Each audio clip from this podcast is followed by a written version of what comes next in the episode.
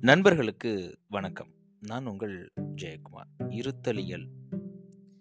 இருத்தலியல் அப்படின்னா புறமைமை மறுப்பு. அதாவது ஆங்கிலத்தில் எக்ஸிஸ்டென்சியல் அப்படின்னு அர்த்தங்க.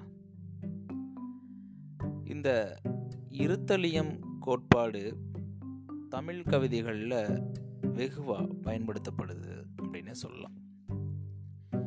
இருத்தலியம் அப்படின்றது அறம் என்றோ தெய்வம் என்றோ ஒன்று இல்லாத உலகில் தனிமனிதன் பொறுப்புணர்வுடன் சுதந்திரமும் அதே நேரத்தில் அதை பயன்படுத்தி அவன் எடுக்கும் தீர்க்கமான முடிவுகள் அவனது வாழ்க்கையின் அடுத்தடுத்த நிலைகளை நிர்ணயிக்குது அப்படின்னு சொல்லப்படுது.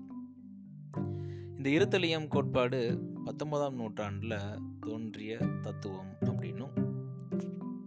இந்த கோட்பாடை முதன் முதல அறிமுகம் செய்த பெருமை டென்மார்க்கை சேர்ந்த சோரன் கீர்கேகார் அவரை சாரும் அப்படின்னு சொல்லப்படுது.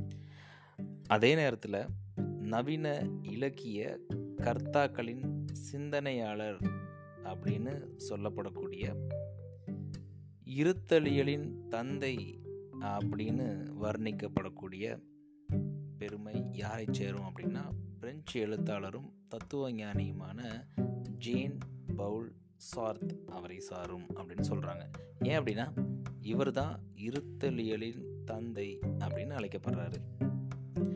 இந்த இருத்தலியம் அப்படின்றது நான் மேலே சொன்ன மாதிரி நிறைய இலக்கியவாதிகளை பாதிச்சிருக்கு அப்படின்னே சொல்லலாம். குறிப்பாக சொல்லணும் அப்படின்னா சி மணியன் அவர்கள் எழுதிய அரைவெளி கவிதையில் நாம் இதை பார்க்கலாம். பாருங்களேன். தப்பிவிட்டேன் என்று விழித்தேன் சுற்றும் முற்றும் பார்த்தேன். மேலே வானம் நான்கு பக்கமும் பூவிரல் கூரை சுவர்கள் எதுவும் இல்லை. பாருங்களேன் ரொம்ப அழகாக எழுதியிருக்காரு. ஆக்சுவலாக நிகழ்காலத்தில் நான் வந்து தப்பிச்சிருக்கலாம்.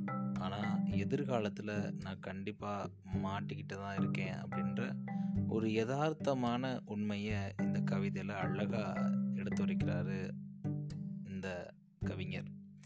இந்த கவிதை இருத்தலியனின் சாராம்சத்தை வெளிப்படுத்துது அப்படின்னே சொல்லலாம். இந்த இருத்தலியல் திரைப்படங்களையும் விட்டு வைக்கல அப்படின்னு சொல்லாங்க. நிறைய திரைப்படங்கள் இந்த இருத்தலியல் தத்துவத்தை அடிப்படையாக கொண்டு வந்திருக்குங்க. Fight club no country for old men the Truman show inception life of pi boyhood cast away அப்படின்னு நிறைய படங்களை சொல்லிட்டே போகலாம் இந்த இருத்தலியல் கோட்பாடு இலக்கியத்தையும் அதே நேரத்தில் திரைப்படத்தையும் ஆள்படுத்தியிருக்கு அப்படின்னா இதை படிக்கிறப்போ ரொம்ப வியப்பாகவே இருக்குது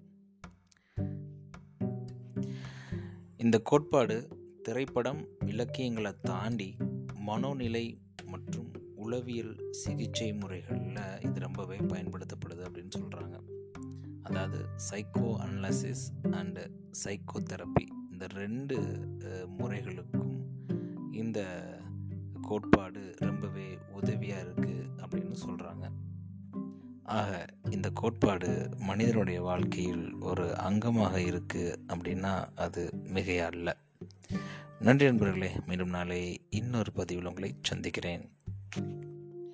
இருத்தலியல்.